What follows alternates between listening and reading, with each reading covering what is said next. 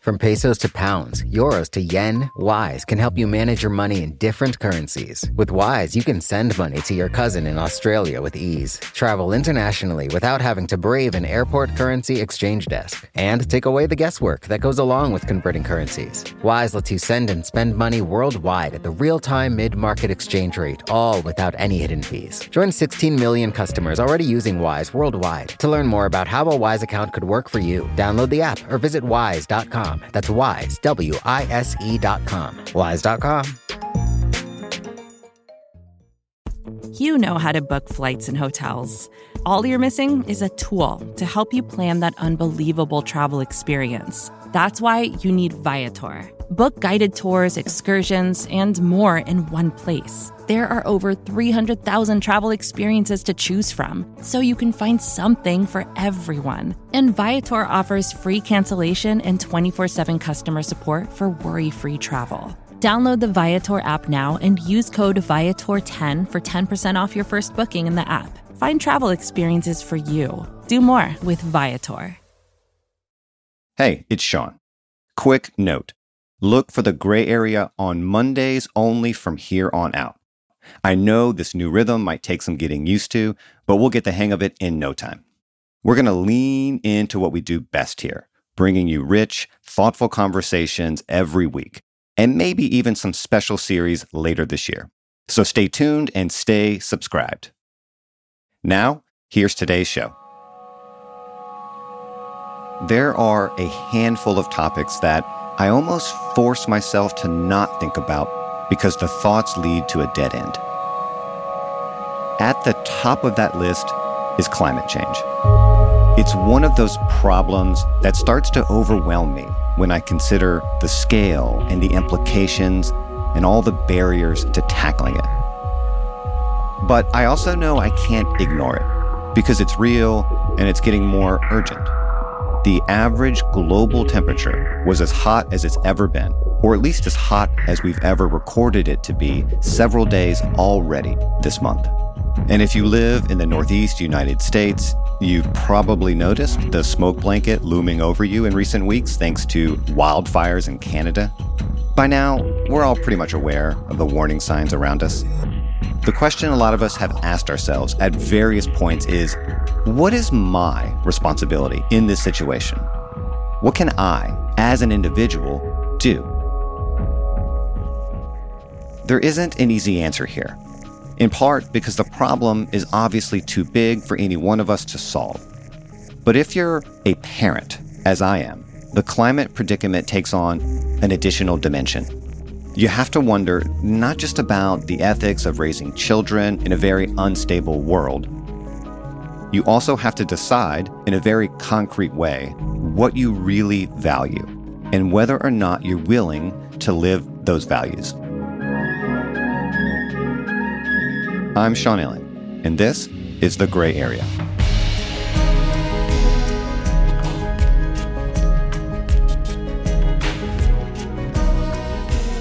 My guest today is Elizabeth Cripps.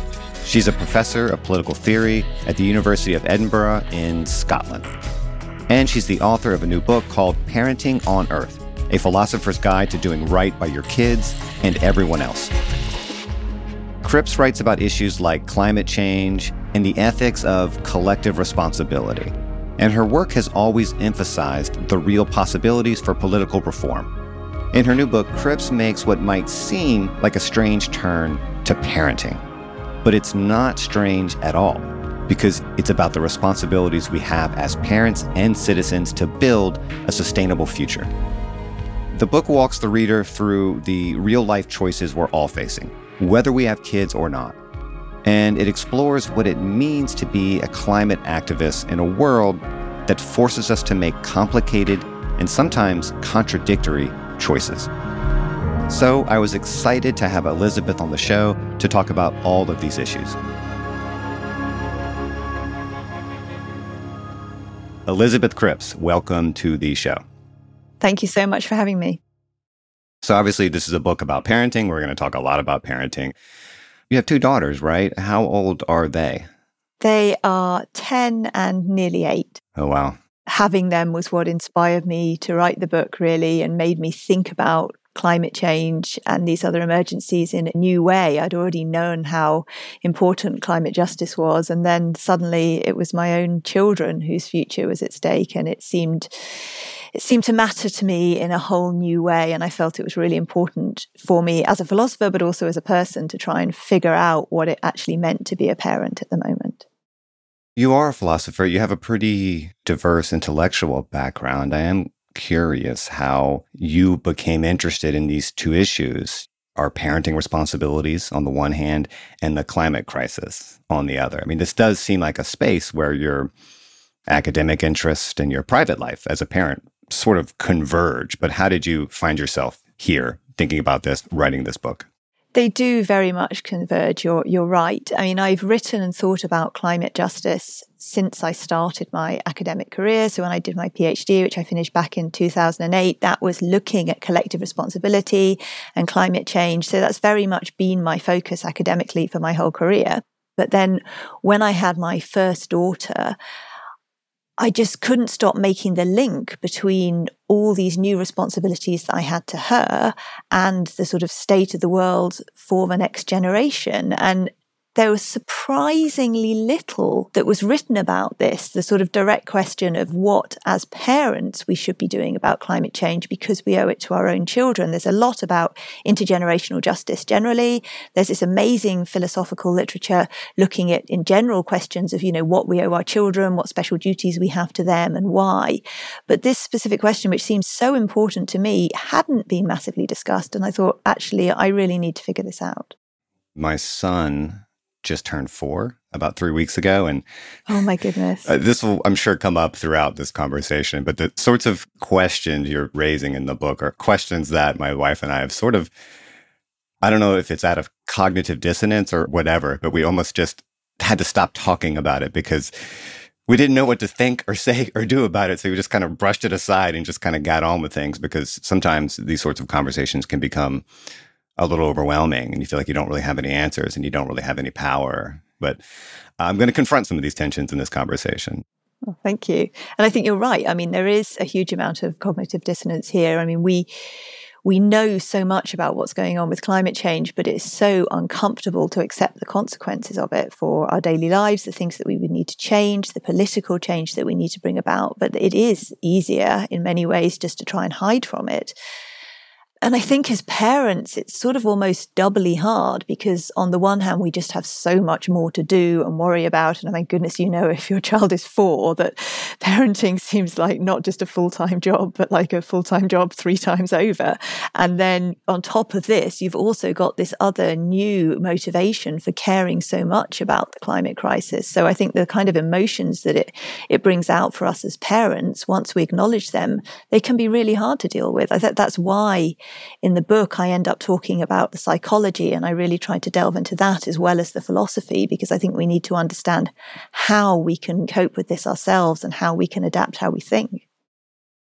Some of these tensions you raise in the book about our responsibilities to our kids, our responsibilities to ourselves, to other people, to future people.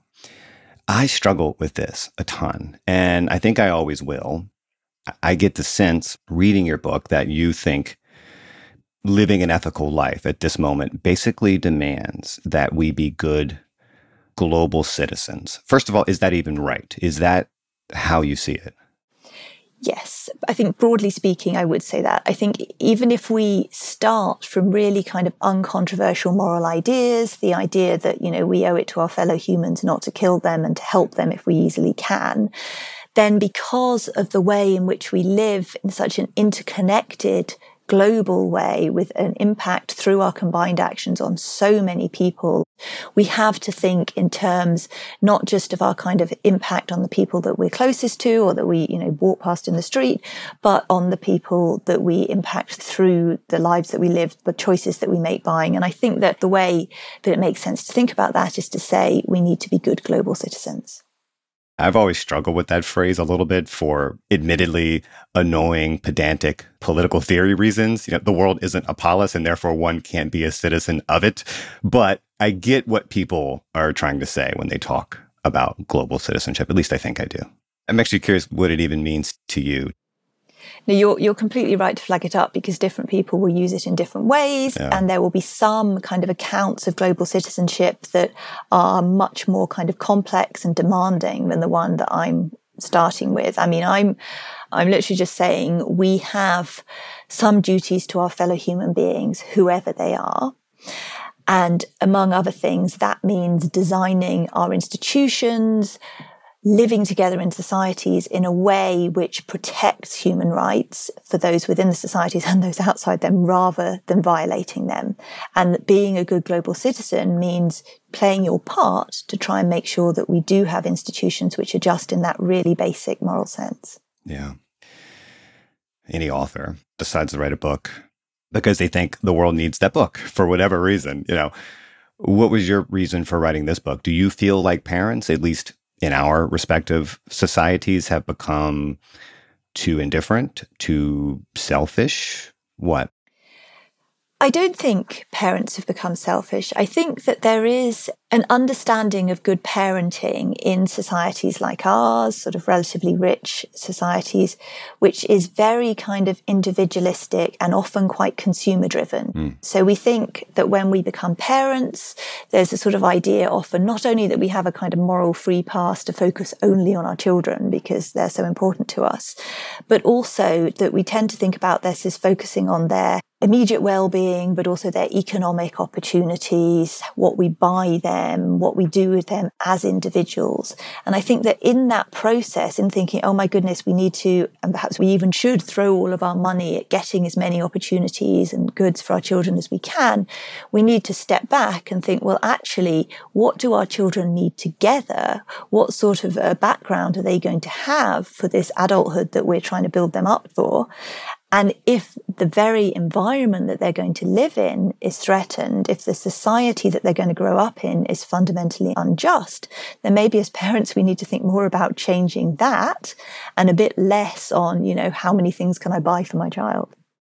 Yeah, you know, I I think apathy is definitely a concern, you know, not just for parents, for all of us, but I also think fatalism is a even greater temptation it is so easy to convince yourself that your actions won't really make a difference, can't make a difference. And so if you're a parent, the instinct is to just focus on your kids since that's all you can control.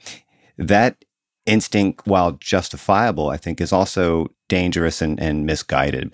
Is that the kind of instinct, the kind of attitude that you're really trying to push back against the most in the book? The idea that your actions won't make a difference, they can't make a difference because the problems are at such a scale that you can't do anything meaningful anyway. So you just close ranks, focus on your kids, take care of your kids, since that's all you can control.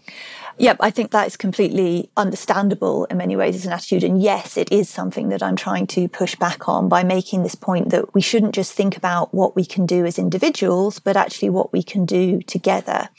And this moral idea of a shared or in some sense a collective duty that says, well, sometimes we owe things to other people that we can't each do, but if we all work together, we could do. And in that sense, we share a moral duty to do this. And I think in this case, we can say, well, there's a lot of things that I want my children to have. And as their parent, arguably, I have a responsibility to try and give them that, like a flourishing future, a planet that they can actually, you know, grow up and, and live well in. But I can't do that alone. But actually, all these other parents are in exactly the same situation. And if we work together, there's an incredible amount we can do.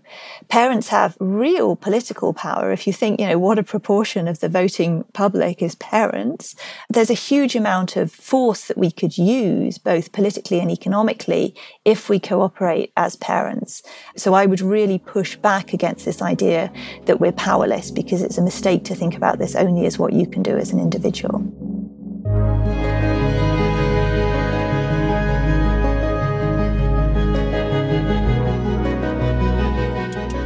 According to Elizabeth, there is no conflict between being a good parent and a good citizen. But I wonder if it's more complicated than that. I'll ask her about this after a quick break.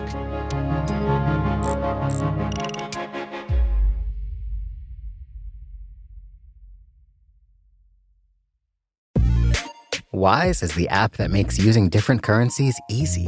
Need to send dollars to your cousin in Bali fast? Getting paid in another currency and don't want to lose out because of inflated exchange rates? Want travel money without having to slog through the currency exchange kiosk? Then Wise might just be your answer. From pesos to pounds, euros to yen, Wise takes the guesswork out of converting currencies. You can send and spend money worldwide at the real time mid market exchange rate with no markups and no hidden fees. In 2023, people sent over $100 billion worldwide with Wise. What's more, over half of those transfers got to their destination in less time than it takes to listen to this ad. Whether you're traveling, sending money abroad, or doing business, let Wise help you manage your money in different currencies with ease. Join 16 million customers already using Wise worldwide. To learn more about how a Wise account could work for you, download the app or visit wise.com. That's wise, W I S E.com. Wise.com. Support for the gray area comes from Burrow. Getting the right furniture for your place can be really annoying. At this point in my life, I've probably gone through maybe three sets of outdoor deck furniture, and it's a pain in the ass for a different reason every single time. It doesn't look like it did in the pictures, the assembly isn't what they said it was, or it's just not as advertised for whatever reason. Thankfully, Burrow is the furniture company that wants to make it all a little easier. Last year, Burrow introduced their outdoor line, and this spring they're adding to it with their Dunes line, offering new seating, dining, and lounger options designed for luxury, comfort, and durability. Burrow furniture is easy to put together and take apart, so you can move or store it as needed. And it ships straight to your door for free. Gray Area listeners can get 15% off their first order at burrow.com slash Vox. That's Burrow, B-U-R-R-O-W dot com slash Vox for 15% off burrow.com slash Vox.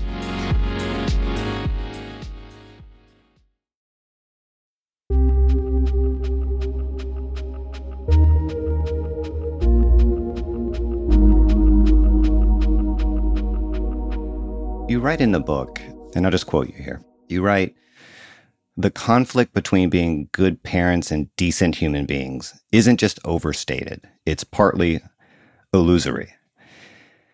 Tell me about that alleged conflict and why you think it's illusory, because I'm not so sure it is, but I'm also not sure that I'm not sure. So I want to hear your thoughts. So it's I think it's partially illusory. So this comes back to this idea that we think that being a good parent means kind of throwing all of our money, all of our time at our own children and means doing that in a very sort of individualist, consumer driven, focused way. We buy them things, we do things with them, we we focus on their education and so on.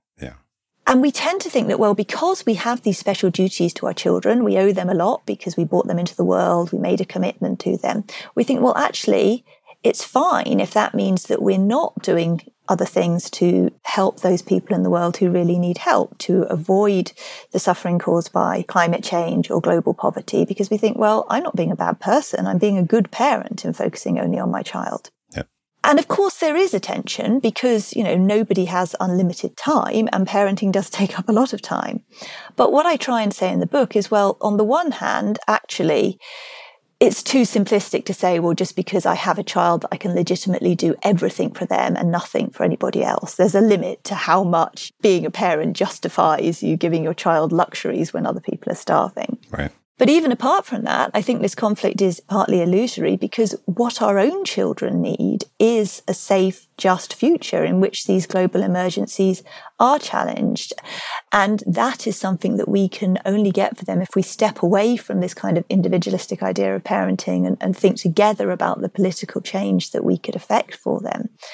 And now, of course, as you say, it's not totally illusory. There's still conflict, right? There's still going to be conflict between spending loads of time and money, for example, on being a climate activist and spending that time and money on other things that are really good for my children, on their education or, or other things that are important to them. So we still have difficult choices. Yeah. But I do think that that conflict is a lot less than people tend to think it is it's a gigantic question, I know. But what do you personally think we most owe our children? I mean, it's a huge philosophical question, what exactly we, we owe our children, but most people. I have an annoying habit of doing that a lot on this show. I'm sorry. most people who have sort of thought about this relatively recently tend to say, well, we owe it to our children to give them a good childhood. So to give them all the things they need while we're caring for them, but also to prepare them to be adults, to enable them to live flourishing lives as adults. And I think that makes intuitive sense. I think, you know, what I owe it to my children is to give them a good shot at a decent, flourishing human life. And that means caring for them now. It means thinking about what they'll need as adults and helping them to get that. But I also think now, when we can't rely on our governments to protect our children's future because they're really not acting on climate change, being a good parent inevitably then has this other element of trying to think about what we can do to change that.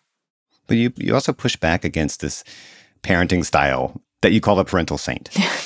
that sounds like such a good thing to be. What could possibly be wrong with being a parental saint, which is obviously a kind of play on the idea of a, a, moral saint. Yeah, so absolutely it is. So there's this great quote from Susan Wolf who says, I don't know exactly what a moral saint is, but I'm glad that neither I nor anybody I care about is one. The idea being that actually we wouldn't be able to do so many of the things that give our lives enjoyment and meaning if we were focused entirely on doing what we could for others all the time. And equally, she says, well, if we always did that as a society, we would lose other things that are incredibly valuable, great works of literature and art and so on. Yeah.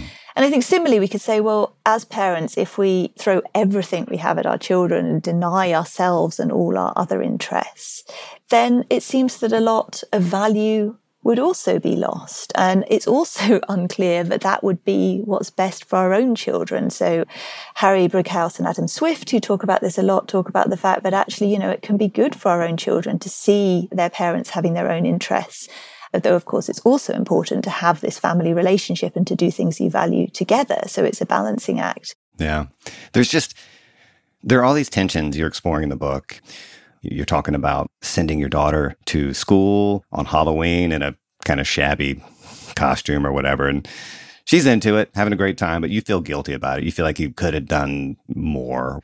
And then you write, and now I'm quoting this is about much more than Halloween costumes. When the sons of billionaires buy their way into US politics, comparative advantage becomes a matter of paying school fees or buying a house in a privileged zip code, booking language or math coaching, or even using contacts from your own school days to get your kid an internship.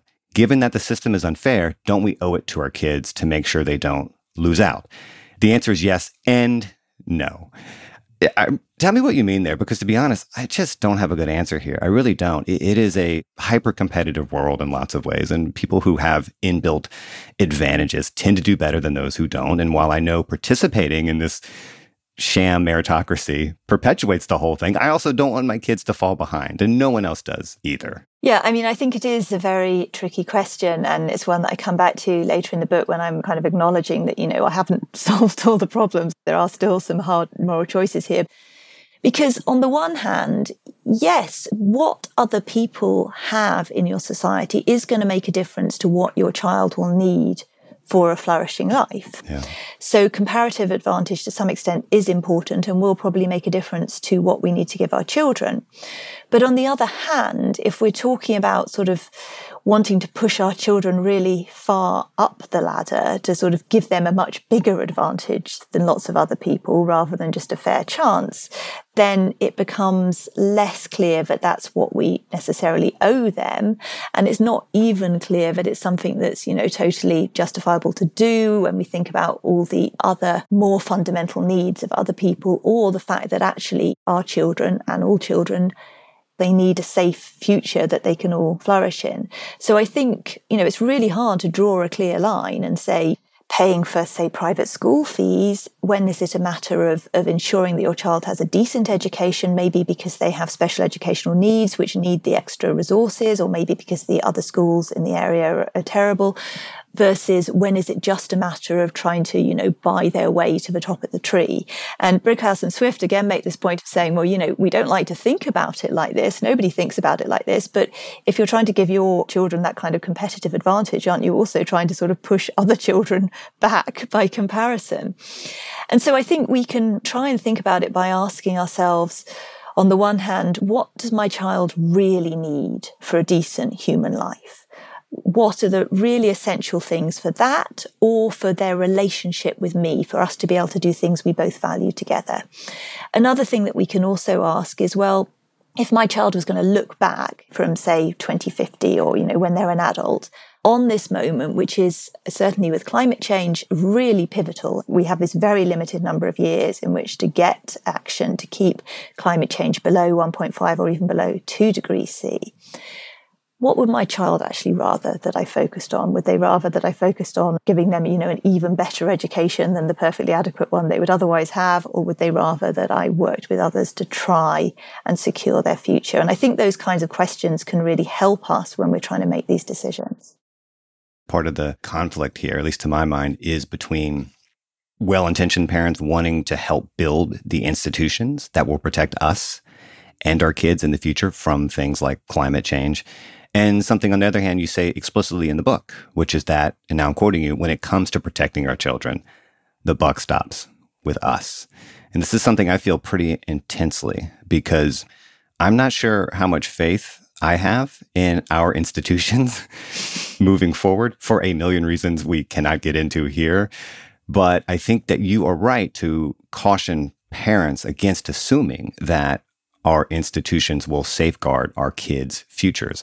And if we are right to be worried about that, then how do you think we balance the desire to protect our kids as much as possible against the desire to sacrifice in service of institutions we think are failing and in many cases have already failed? So I think Yes, I think it is a mistake to think that we can rely on current institutions to protect our children. I think it's quite clear that our governments aren't going to act adequately on climate change unless a lot more pressure is put on them. I also think it's really worth stressing that it's a very kind of privileged position to be in, only just to be realizing that. So it's a you know something that only a middle class white parent could be saying oh my goodness i've just realized that our government isn't looking after my children for parents of color that's something that they've been dealing with for generations yeah but in terms of the institutions themselves, I think we're in a position now where it's not a sort of straightforward case of saying, well, my government's not going to protect my child. So I'm going to protect them as an individual myself because we can't do that. Nobody possibly if they're a billionaire building a bunker underground, they can ensure some kind of future life for their child, even in extreme climate change situations. But for most of us, even privileged people, this isn't something that we can do alone. So actually, we have to say, well, look, isn't there a third option here, which is changing and challenging these institutions on behalf of our children? And that, I think, is why I end up sort of saying the most important thing that we need to do as parents is essentially to be activists. And I don't say that lightly, but I think that's a kind of unavoidable position when, when we've got to this point. And what does that mean, really, to be an activist? That's a term, at least in our discourse, that's a little loaded.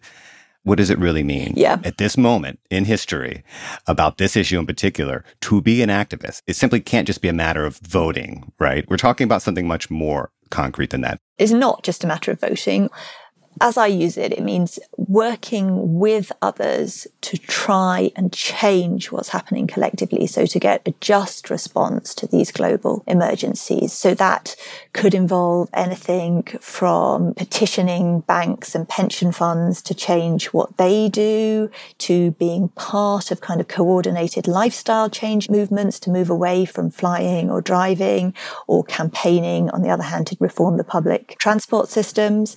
It can also mean, you know, directly trying to lobby with or work with or even become oneself a politician and change what happens politically. It could even involve civil disobedience. I mean, I think there's a huge range of actions there. And what it makes sense for individual parents to do is very much going to depend on not only what's most needed, but also what opportunities they have, what talents they have, what skills they have, you know, how much money they have, how much time they have. There's going to be lots of different things that people can do from donating huge amounts of money to well chosen charities to spending their time in certain ways.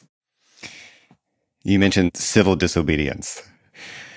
Are you familiar with Andreas Malm? His book, How to Blow Up a Pipeline? Yes. He was on the show people should revisit that show if, if they want to hear more about that argument he makes in the book. But in brief, he's sort of making the argument that, hey, look, given how dire this problem is, if you really want to be an effective activist on this front, well, things may have to get a little uh, a little dicey, a little less safe. We may have to take certain measures beyond civil disobedience, not necessarily blowing up a pipeline, but more subversive acts in order to instigate the sorts of changes we need.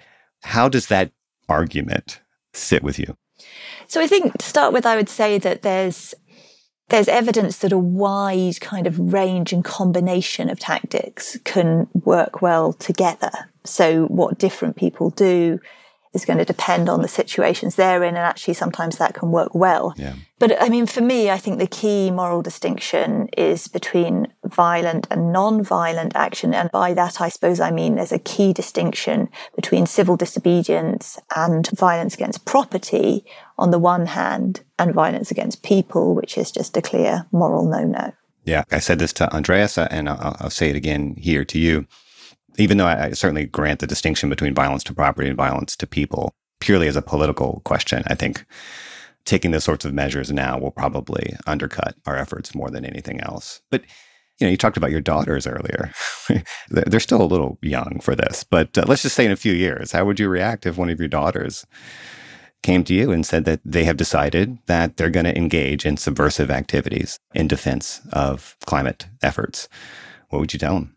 That's a tough question. I know. No, it's a tough question. I mean, and I encourage them to come. I mean, they, I've taken them on climate protest marches with me.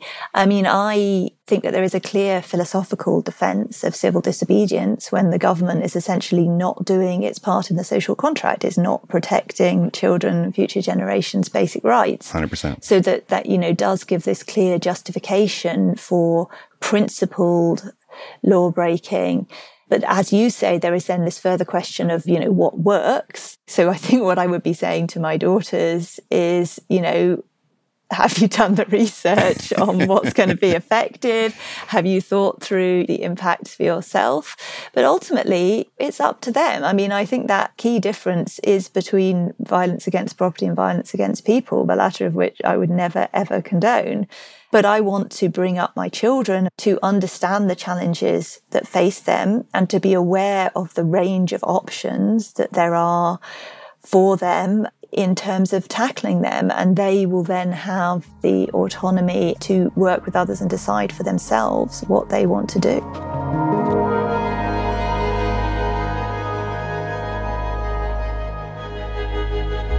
We've got to take one last short break. But when we come back, should we take seriously this question about whether or not we should have kids in a warming world?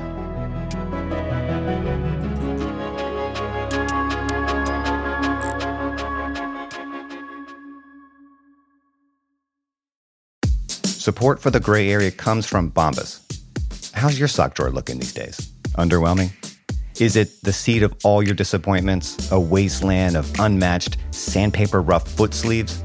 Well, this spring you can start looking forward to opening that sock drawer again with Bombas. Finally, I have something to look forward to. Bombas socks have all kinds of features like honeycomb arch support, anti blister tabs, and cushioned footbeds. Bombas also sells clothes for other body parts like t shirts and underwear. Also, Bombas wants to make returns and exchanges easy with their 100% happiness guarantee.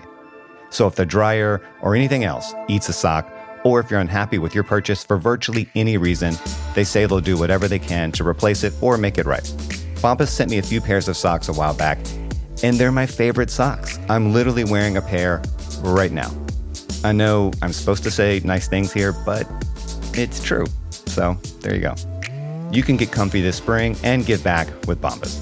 Head over to bombas.com slash gray area and use code gray area for 20% off your first purchase. That's B-O-M-B-A-S dot com slash gray area and use code gray area at checkout. Vacations can be tricky. You already know how to book flights and hotels, but now the only thing you're missing is, you know, the actual travel experience. Because is it really a vacation if you're just sitting around like you would at home? You need a tool to get the most out of your time away. That's where Viator steps in you can book guided tours, activities, excursions, and more in one place to make your trip truly unforgettable. Viator has over 300,000 travel experiences to choose from. Everything from simple tours to extreme adventures and all the niche, interesting stuff in between. so you can plan something that everyone you're traveling with will enjoy. Real traveler reviews give the inside scoop from people who already been on the experiences you're considering, so you can plan with confidence. Free cancellation helps you plan for the unexpected, and 24 7 customer support means you can travel worry free. Download the Viator app now and use code Viator10 for 10% off your first booking in the app. Find travel experiences for you. Do more with Viator.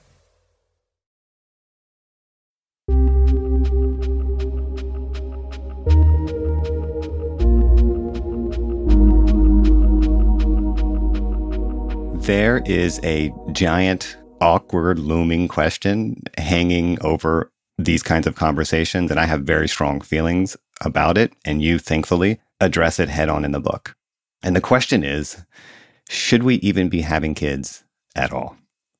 Now, I think this is a ridiculous question. I I'm, will probably say much more about that imminently, but lots of people don't.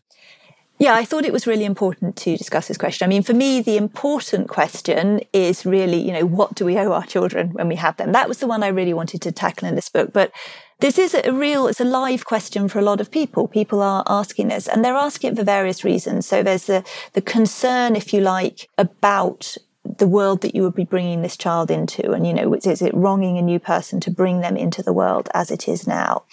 And I, I really understand that concern. And i think one of my fears of not acting on climate change is of leaving the next generation you know leaving my own children in a situation where they really do face this stark choice between not having children at all and those children having a terrible future but I don't think that's where we are now because I think we still have this third option. We have this option of, well, have children and do all we still can to protect their future. Yeah.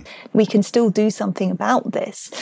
And then there's the other sort of main argument, which is the carbon impact of having children.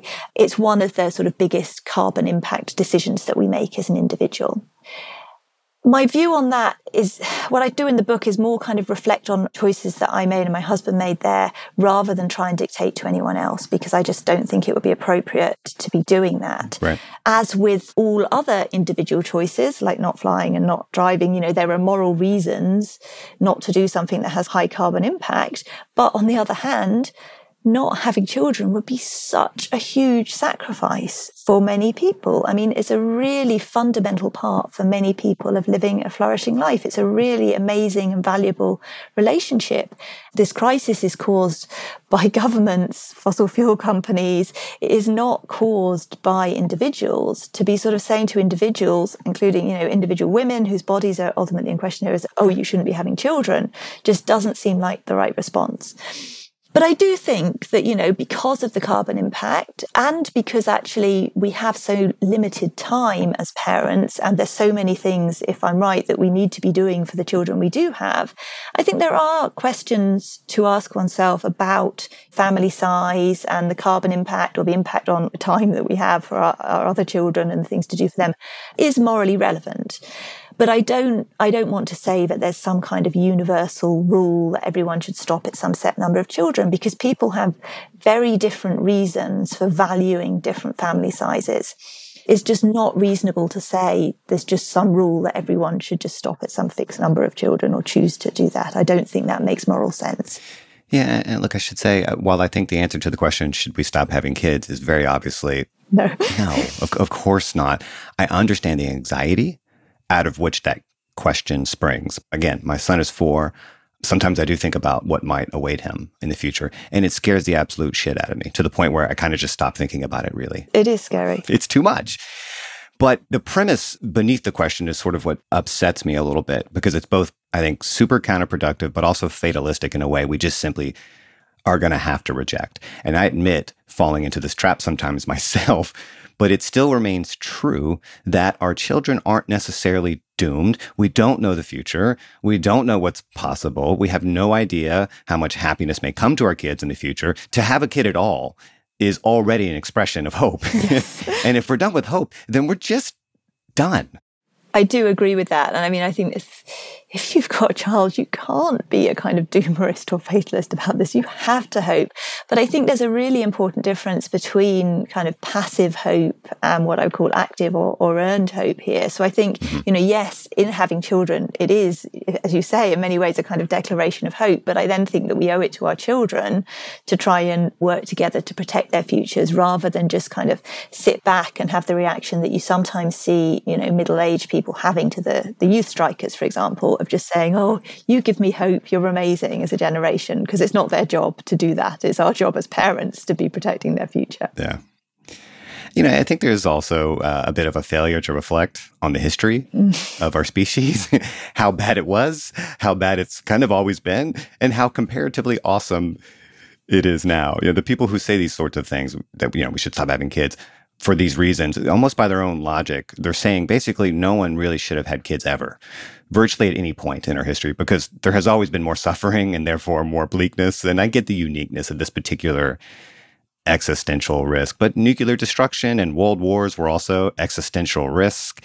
I mean, imagine looking around during the bubonic plague or something and asking these sorts of questions, you know? Against that backdrop, some of the arguments today seem a little ridiculous to me personally. Yeah. And you are right. We have faced, you know, existential threats as a society and a world before.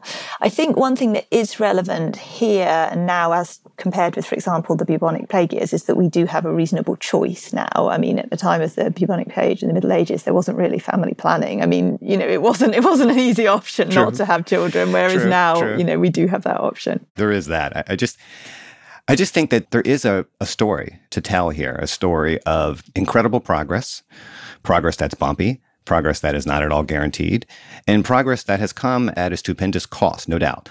And fellow humans are the reason that's the case. And if the future is going to be a place worth living in, it's going to be because our children made it that way. I think I want them to have the opportunity to make it that way. So I agree with you. There's so many things that are good for the current generations. For example, you know, if we look at the progress made in medical science, the difference just in terms of that alone from, you know, 100 years ago is enormous. But at the same time, I think we are at a point now where there are these really real global threats. And I don't think it's enough, and I certainly don't think it's fair to kind of just rely on our children's generation to solve that for themselves. No, you're right. No doubt about it. We need better institutions with better incentive structures that align with our actual interest. And, and this is sort of the point. That's a political problem. We have a political problem more than anything else. And it's going to require a political solution. And that is going to require us, adults, young people, organizing and forcing that change. And this I guess taps into the frustration you're, you're hearing from me on some of the doom and gloomism, right? Like it's just politically impotent and undercuts the hope that has to undergird any movement for change. You know, like let's kill the family and self select our species into extinction is not a winning political slogan. you know? No, you're absolutely right. Climate denialism on the one hand and kind of climate doomers on on the other hand are effectively doing the same thing. Totally. They are just stymieing action. They are meaning that people are not motivated to do anything. And so, you know, that is also an incredibly dangerous narrative. It really is, you know. And look, this is a crucial point. Most of these arguments against having kids sort of take as a premise that the problem is obviously carbon footprint, but also population size, right? That's the main thing. But that is really wrongheaded, right? Others have made this point, but I'll echo it here population is actually mostly irrelevant to solving the climate crisis because we don't really have that much longer to meaningfully limit our carbon footprint. We're going to have to leave fossil fuels in the ground sooner rather than later. And the relevant timeline for doing that is such that thinking in generational terms sort of misunderstands the problem. Yeah, I mean, I think, I mean, population size will obviously make a difference to how easy or feasible it is for future generations to live within planetary boundaries, because it's one of the factors determining it. But I think the real danger with some population narratives is that they just end up kind of ignoring the huge differences in consumption between different parts of the world and the fact that, you know, one person in the US is going to be using many, many times as resources or the ecological space, however you want to put it, of somebody who is born into, say, Sudan. I think that's a key difference. And it comes along with the fact that there's a real danger of a sort of population focused narrative becoming a kind of attempt to push responsibility onto countries who have actually done least of all to cause climate change and often goes hand in hand with um, racist undertones or sometimes quite clear overtones. So I think population size is one of the factors that will make a difference, could make a difference to future generations in how easy it is for them to tackle climate change. But there are just huge dangers in focusing on it in a very simplistic way. Yeah, and this is something you tackle in the book. You know, it, has been a um, an aim of corporate propaganda to sort of offload responsibility for this onto the individual you know the individual has got to make different changes in their life in order to deal with this problem. But is that is that what climate activists should be focusing on right? On the individual's carbon footprint as opposed to these sort of larger structural political dynamics no, I think the priority is the political change. Yeah. So you're absolutely right. It completely suits governments and fossil fuel companies to push this narrative of, well, this is all about individual choices. We can't do anything. You know, this is what people are deciding to spend and to use and to, to do with their time.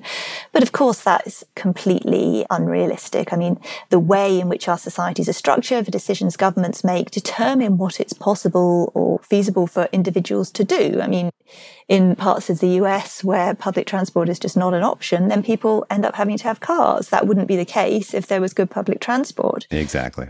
Also, big fossil fuel companies, there's a lot of evidence of their actively trying to manipulate the political process. So to try and blame this on individuals is just completely, well, I mean, I would say it's wrong headed, except it's actually a completely deliberate strategy. And so I think that we have to recognize that what's needed is political change. Mm-hmm. And so I think as activists, and I think a lot of climate activists now really do recognize this, is about focusing on what we can do to bring that about.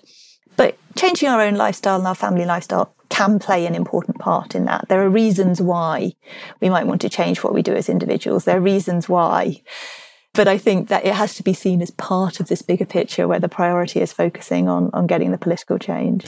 I agree. In the end, what we need is to change the structure of society.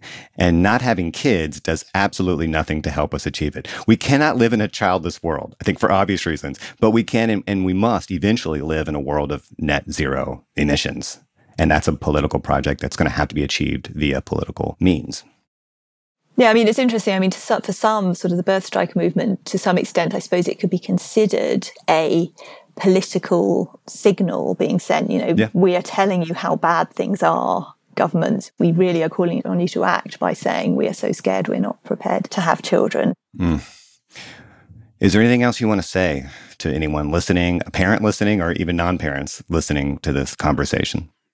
I want to acknowledge that I know that this is hard. I know that as parents, you all, we all work very hard and want the best for our children. And very much for me, this has been a process of learning as I go along, muddling through. I do still make lots of mistakes. I don't get it all right. And what I've tried to do in the book is lay out ways of helping to make sense of this and to make decisions that will work for you as a family. Because I do think, I mean, it's, it's not an easy thing to face up to, but I think it's better to face up to it and to try and do the sort of psychological and practical work to try and do something about this for our children. We can't carry on denying it forever. And I think our children's generation will be asking us a lot of questions if we try and keep ourselves and them in the dark. Once again, the book is called Parenting on Earth A Philosopher's Guide to Doing Right by Your Kids and Everyone Else. Elizabeth Cripps, thank you for coming in today. Thank you so much.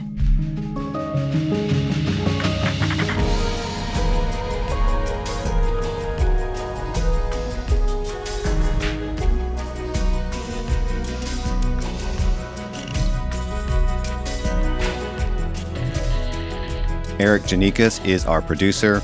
Patrick Boyd engineered this episode. Alex Overington wrote our theme music and A.M. Hall is the boss. As always, let us know what you think. Drop us a line at the gray area at vox.com. If you appreciated this episode, please share the link with your friends on all the socials. And remember, new episodes of The Gray Area now drop on Mondays and only Mondays. Listen and subscribe.